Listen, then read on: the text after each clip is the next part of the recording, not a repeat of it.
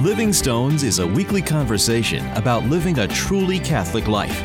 Deacon Harold Burke Sivers and Ken Hallenius help you deepen your relationship with Christ and His church, discussing practical ways to grow in faith, participate more fully in the liturgy, and practice charity towards all. Hello, and welcome to Living Stones. I'm your co host, Deacon Harold Burke Sivers. And joining me in the virtual studios from beautiful South Bend, Indiana, on the campus of the University of Notre Dame, is my good friend and colleague who sung backup vocals on the Swing Out Sister hit single Breakout. Breakout. The one and only Ken Hallenius. Yes. Oh, That's a man. great song, man. And It I was really- thinking about like, oh man, could you hear Ken back there in those backgrounds? That's awesome. I was at a wedding a few weeks ago in the beautiful city of Detroit, the Motor City. I did not see Ted Nugent, sadly, but uh, the band at the reception was fantastic. It was called the Chateau Band. And I never know what to expect when I go to wedding receptions. You know, a DJ is great. Live music, you just never know what you're going to get. This band was fantastic. And it just made me wish that I had some sort of musical skills so that on weekends I could I could earn a quick 50 bucks as well. But no, it was a it was delightful. I I uh, they were rocking. Of course, we were in Detroit, so they did some Motown. Uh, we heard some Otis Redding. We had all sorts of fantastic stuff coming off the uh, off the the old musical dais there. It was a good time. I every now and then you find a great wedding band. That's awesome. yeah, because I mean, a lot of people I think opting for DJs because of the cost. Sure, You know, Sure. um, you know, hiring an entire band versus a, a DJ to spin records and things. So Now I'm realizing, Deacon, as I'm thinking about this, wait a minute, you played in a band during your college days here at Notre Dame, didn't you? I did. I, I played uh, guitar in the jazz band. In the B band, there were two bands. There was the A band and the B band. I was in the B band Okay. because I'm self-taught, right? But uh, yeah, uh, we toured around a little bit and did some gigs, and I also played in the Groove, which was a campus band, very popular campus band, and we had a horn section, and oh man. uh, we had two female singers. It was it was actually uh, it was a lot of fun. Oh man. It was a lot of fun. And uh, funny you mentioned, I was just listening to, uh, you know, because back then, of course, there's no internet, there's no social media, there's no digital anything, right? So, but we did have a recording that uh, someone transferred it onto like an MP uh, three or actually MP4 file. Okay. So it's us playing a gig at Stepan Center, not the whole, not the whole thing, but a couple of songs, you know, and uh, and and you hear me, you see and hear me playing guitar oh man. uh, on there. So How is this uh, not like, yet- Oh wow! How is this not yet on the YouTubes? Is what I want to I know. I got. I, I, I'm I'm debating whether I should upload that or not. You know. so, oh man. uh, my channel doesn't lend itself to that kind of stuff. So, but who knows? It'll be fun. Here's the thing, Deacon. We've been talking about wanting to take a pilgrimage with our listeners. I've got the solution. You ready? We do In the Footsteps of- of St. Paul as a cruise, and you are the also, uh, while we're on the water each night at dinner, you're the uh, band. Yeah. so, but I, I hardly play uh, anymore. I just uh, I just don't I just don't have time. I mean, I still have my guitar plugged in, and I'll pick it Mm-hmm. up and noodle around every once in a while. But I'm just so busy. I also Yeah. don't have time to Out there uh, to play the- as much as I did back then. Yeah. That's the thing, man. You know, preaching the word and being an evangelist is getting in the way of your musical career. Come on. Yeah. but I do love music, though. I mean, Yeah. uh, I always have ever since like my father was a professional musician, so I think that's where my love for music came from. And yeah. And I and I, I listen to all kinds of music, really, except country. You know, I don't know. I Oh, just can't. Stab me in the I don't know, for some reason, I just can't get into it. You know, I know, I know, I know. I, I have nothing against country singers. I mean, I think they're very talented, but I just can't get into the genre. Well, that So- doesn't. Sorry, uh, we now that we've lost all of our Texas affiliates, uh, you know, and Tennessee, you know, no, that's okay. Uh, that's the thing. Music is beautiful because it is truly, you know, you can't mandate somebody like a certain kind of music, and it's it's all personal taste, but it's all somebody's finding beauty in it, and therefore it's being recorded. Even even music I I don't really care to listen to, somebody has found beauty in that. Even Yeah, I was I was just about to say even a Yoko Ono album will sell every now and then too. So- um, a terrible person. Oh sorry. boy.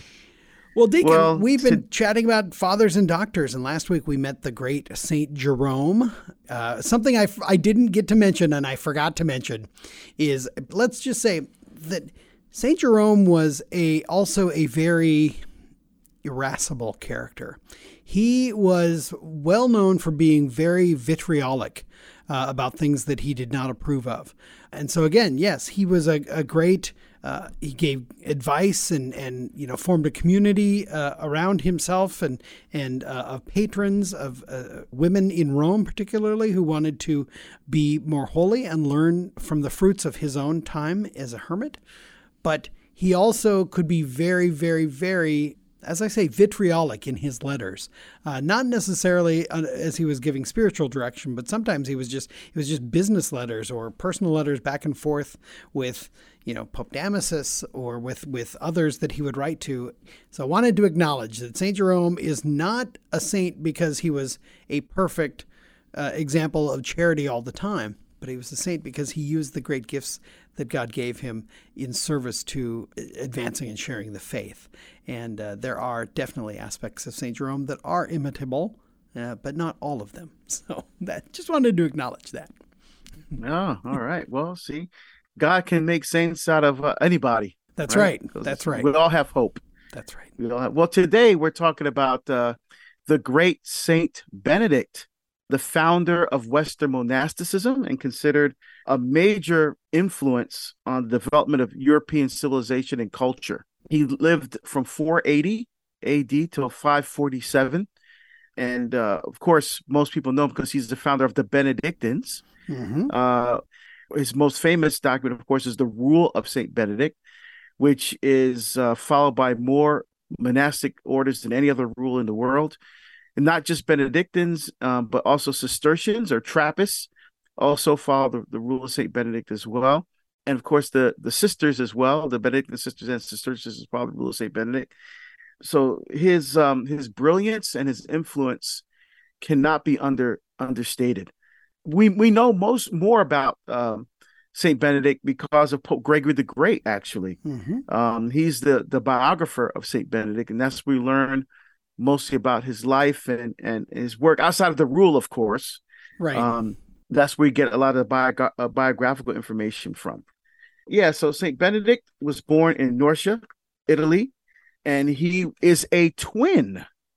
Ah. Uh, you know, he yeah. So he he has a sister, twin sister, who is Saint Scholastica, and she founded the order of nuns, Benedictine nuns, and they're actually buried together oh, um, now that I did Monte not Cassino. know. Oh, yeah, and yeah, I, I, had a chance to visit. Obviously, because I was uh, discerning a vocation with the Benedictines for several years, and so I have a closeness to the, to the Benedictines, and I was able to go to Monte Cassino, and in the uh, church there are the tombs of Saint Benedict, and right next to him is his twin sister, Saint Scholastica. Scholastica. And so, oh, it was a little bit more about his biography. Because so he was born in 480. He was a twin uh, from Norcia. In fact, there is a group of monks who have returned to Norcia and established a monastery there in St. Benedict's hometown. And they, they do beer, you know, yes. and, and uh, I have, and... I actually have, uh, uh, they make two different kinds of beer, and uh, somebody gave me a few bottles just a few months ago. I have not opened them yet, so perhaps tonight uh, after the show I may enjoy one of those. We'll we'll have to see because uh, that's you know they got to support themselves somehow, right? That's right. And uh, so he came from pretty affluent parents actually, and uh, sent him to study in Rome. Saint Benedict was put off by the uh, lifestyles that people were living in Rome. Uh-huh. Um, that his, his fellow students were, were living. I mean, just think about it. It's like going away to college and you see all the, you're there to study, and you see all the partying and some of the other things going on, and you're like, hey, wait a minute, this is not what I signed up for. Right, right. Uh, and uh, he didn't want to fall into the trap that his fellow students had fell into, uh, seeking the pleasures of the world, because he just all he wanted to do was just uh, to glorify God. And so, even before he finished his studies, he withdrew from Rome in the solitude of the mountains uh, east of Rome, just like Saint Anthony the Desert, right, the founder of monasticism that when he went to the mountains, he didn't go there to found a monastic order. he went there just to discern what God wanted to do with his life. So he became a hermit in the neighboring town uh, uh, of uh, Subiaco, and he was there for about three years. He lived in a cave. So what is it about Jerome was in a cave, Saint Benedict was in a cave, right? you know? Uh, but when you think about it, why would they live in a cave? Well, those are mostly where the where the houses were. I mean, if you ever go see Nazareth and you take the tour of uh, they they have a mock up of a Nazarene town where Jesus. In fact, they even have a the home of of Joseph and Mary right, and Jesus, right. and you see it's carved out of rock. It's not like a traditional home the way we think of a home, like made of wood or, or some brick Bricks, like that. Yeah, yeah. It's actually carved into the side of a mountain, like a cave you know and these were the common dwellings of the people at the time. So it just wasn't okay i went to a cave to be by myself. I mean these were these were homes for a lot of folks. So he was there for about three years. Uh, so the place where he was kind of became like a grotto you know and and again just like with st anthony men came out to seek spiritual advice and direction from him and you know saw the the lifestyle he was living wanted to be part of that. And so that's when he kind of began taking people under his wing after spending three years in contemplation and prayer. And uh, he founded his first monastery uh, near Subiaco. It was the first uh, Benedictine monastery. And so in the year about 529 or so, he left Subiaco and settled in Monte Cassino. The monastery, now, why, why are monasteries important? Because remember, a lot of people were illiterate, they couldn't read or write. And so a lot of the the the educated folks were the monks, and they were the ones who um, held on to a lot of the documents, who did a lot of the the writing and the translating, and they were the keepers, if you will, of of civilization and culture at the time. Yeah, yeah. you know, um, and so Saint Benedict really facilitated that, especially in the in the writing of his rule. He was uh, steeped in an atmosphere of prayer because he with him you know without prayer there's no experience of god right? And so saint benedict tried to balance work and prayer. So the famous line ora et labora prayer and work. So he considered prayer to be a work in fact to be the primary and fundamental work of god right? The the opus dei right? The, mm-hmm. the, the work of god was praying the divine office. Now the psalms of course existed you know long before saint saint benedict and so St. Benedict did two things. He read a document called the Rule of the Master. And there was also the rule of Augustine. And so he drew from other rules that were around at the time. And then he organized life around the previous rules plus his years of contemplation and organized a life of what would be a way of praying and working in community. What does that look like? And so that's when he began to develop the rule. And he organized, he was the first one to organize the Psalms in a systematic way. And so the way the rule is constructed, you would pray all 150 Psalms every week. You know, uh, right. uh, and there's still some uh, monastic community that's, that that do that, pray the entire Psalter in one week. The house that I was in in Newark, New Jersey, we, we did a two week rotation of the Psalms. Yeah. So we did all 150 Psalms in two weeks um, because uh, why? Be- not because we're lazy, right? Because a lot of uh, monasteries have apostolates, you know, to support themselves. It's and they're and they're not contemplative. Like Trappists and stuff are, are are cloistered and more contemplative, and doesn't have that much interaction with the world. Whereas some Benedictine congregations, like the one I was in, the American Cassinese congregation, founded from Germany, um, run active apostolates, schools, a high, in my case, a high school, St. Benedict's Prep in Newark. Um, there's also another one, Delbarton, in New Jersey as well, run by Benedictines. Colleges and universities, so Benedictine in Kansas, right? Mm-hmm. Uh, run by St. John's University in, in Collegeville, Minnesota, run Belmont, by Benedictine. So uh, it's Belmont Abbey. Yeah, Bel- yeah, Belmont, right, right, is, is also run by Benedictine. So, so again, education, culture. Th- this was something that was fostered by St. Benedict. And obviously, he didn't found college universities, but when education and learning began to expand, you know, people started to build their towns and build their lives around the monasteries, right? Which was the centers of learning and culture at the time. So even see this day, if you ever go to Mount Angel Abbey in Oregon, you see they're up on the hill, and the town kind of built up around the the monastery and, and monastic life there. Yeah. Um, so it's very very beautiful to see. You know, I encountered the Benedictines in my college days, so I had not met the Benedictines prior to getting a piece of mail. Uh, you know, uh, asking me and inviting me to consider uh, Saint Meinrad College.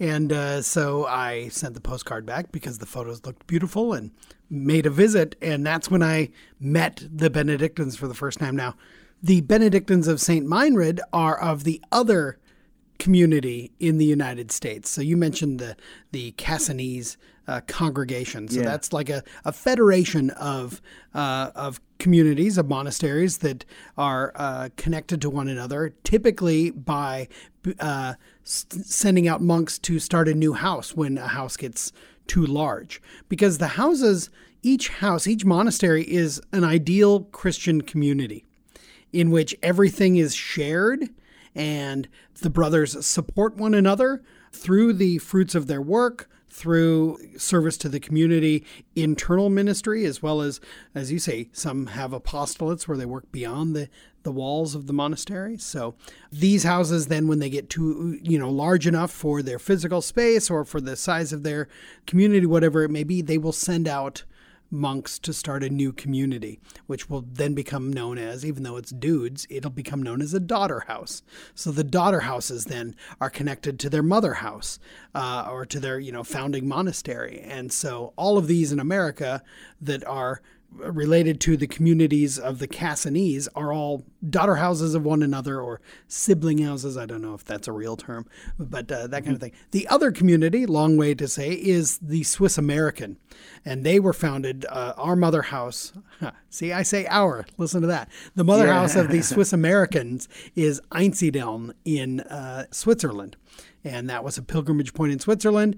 The uh, uh, Bishop of Vincennes, Indiana, invited the abbot of Einsiedeln to send monks to live among and to start a community, uh, a school for the German speaking Catholics in southern Indiana. And so they came in 1854 and uh, established this little daughter house of Einsiedeln uh, named Saint Meinrad, uh, who was the whose hermitage became the Abbey of Einsiedeln. So that's the foundation of the Swiss American Benedictine monks here in the United States. They, much like the Cassinese, it's just different customs for the most part. You know, uh, small little customs or, or interpretations of the rule of Saint Benedict. Uh, in many cases, and and then also, as I say, mother house daughter house relationships determine uh, much of those sorts of um, why there are two kind of major communities in the United States of, of Benedictines. Yeah, and there are a couple of uh, others as well. Um, there's uh, Christ in the Desert uh, in New Mexico. Right. Those guys there, and the uh, the Benedictine House in Oklahoma. Um, oh, which Clear is, Creek Abbey. Uh, yes, Clear Creek. Right. Yeah. Where, where yeah. they're um, uh, they're quite contemplative, and and they do most well, the office in Latin, right? Mass yeah. and and and the yeah. A divine office, liturgy hours in Latin. So great guys.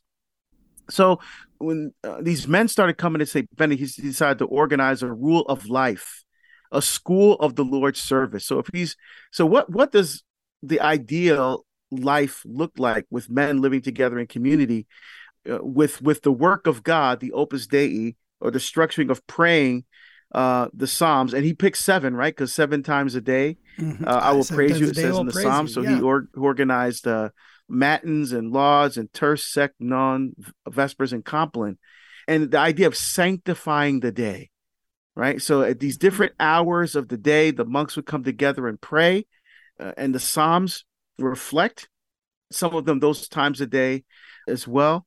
Um, and, and, of course, they had to work as well to support and sustain themselves. So it's a wonderful balance in the rule of praying and working. But he says nothing is to be re- preferred than the work of God, right? So I remember, like, if if I'm out, if when I was a novice and I was like cleaning a bathroom or, or doing some weeding um, in the garden, you hear the bell. You know, you have to stop everything that you're doing and head to church for choir, right? Because you know whatever you do, you have to stop, put it down, and boom, head to church. And that's still the case today.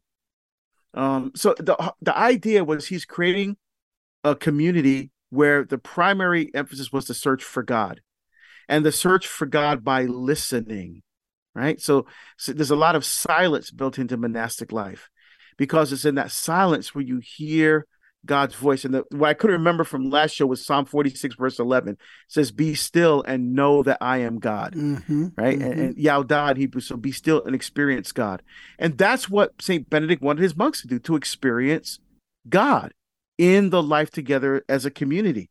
And so he organized the life. So everything from who does the dishes to how the monks are supposed to sleep to what do when when someone comes in wants to join a community what does that look like then he spent a lot of time organizing a rule of life. Um, so so very simple things like um, who's going to do the dishes and who's going to take out the garbage? And when when someone comes in and wants to join a community what does that look like? Mm-hmm. you know uh, what are the times for prayer? Which psalms are said at what time? So a very very structured and organized rule. And i and i have to say you know, having lived that and experienced that, I really enjoyed that. That you, you wake up, you don't have to think about what I have to wear today, what I have to do today.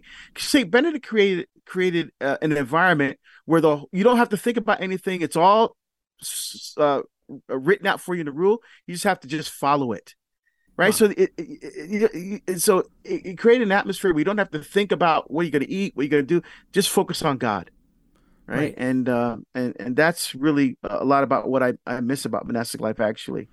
um, so the again the abbot was the father of the family.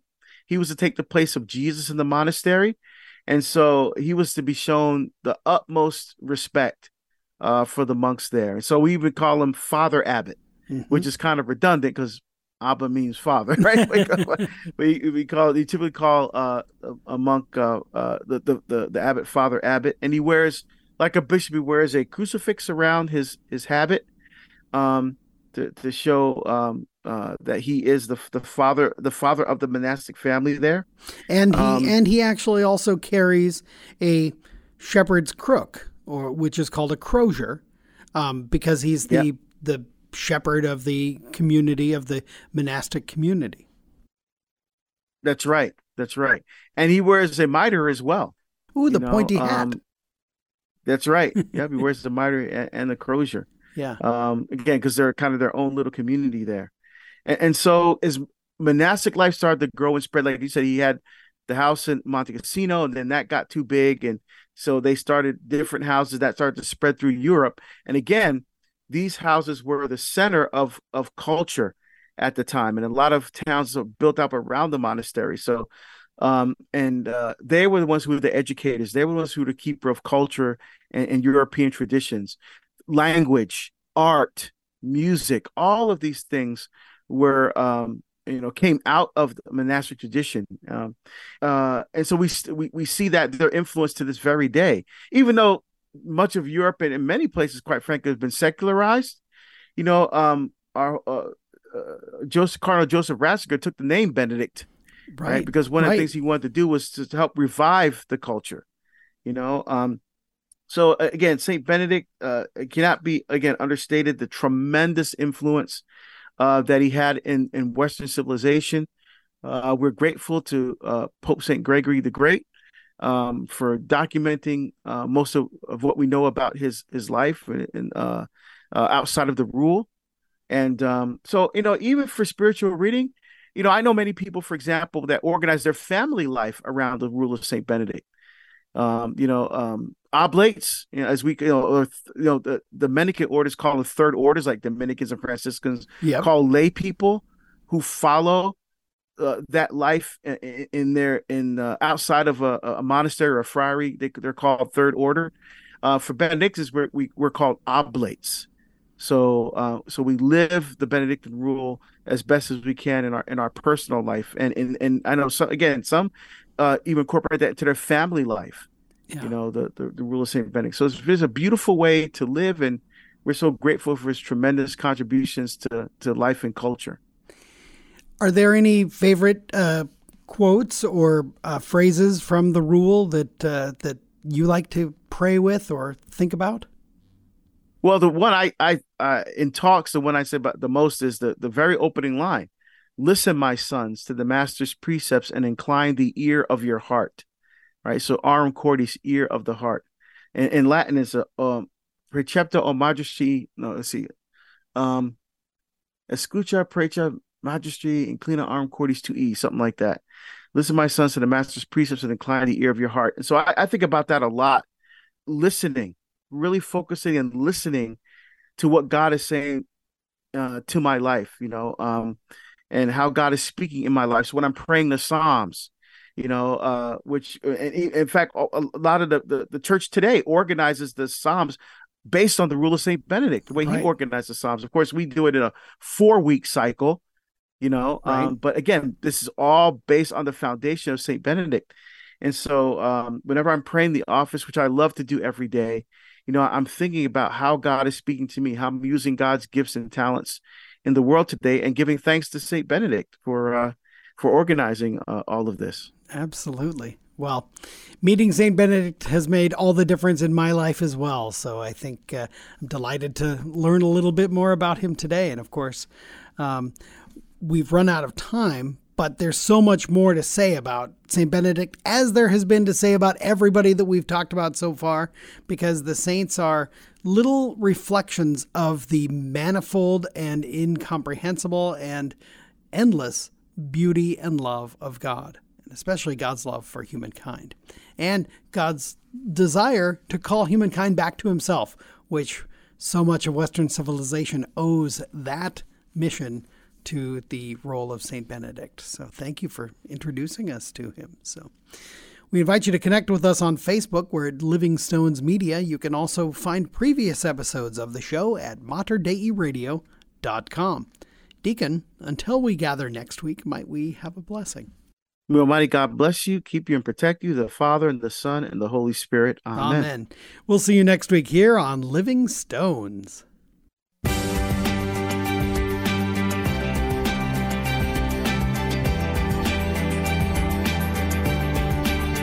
You've been listening to Living Stones with Ken Hallenius and Deacon Harold Burke Sivers. Living Stones is produced at the studios of Mater Dei Radio in Portland, Oregon. For more information about this show, go to materdeiradio.com. That's M A T E R D E I radio.com.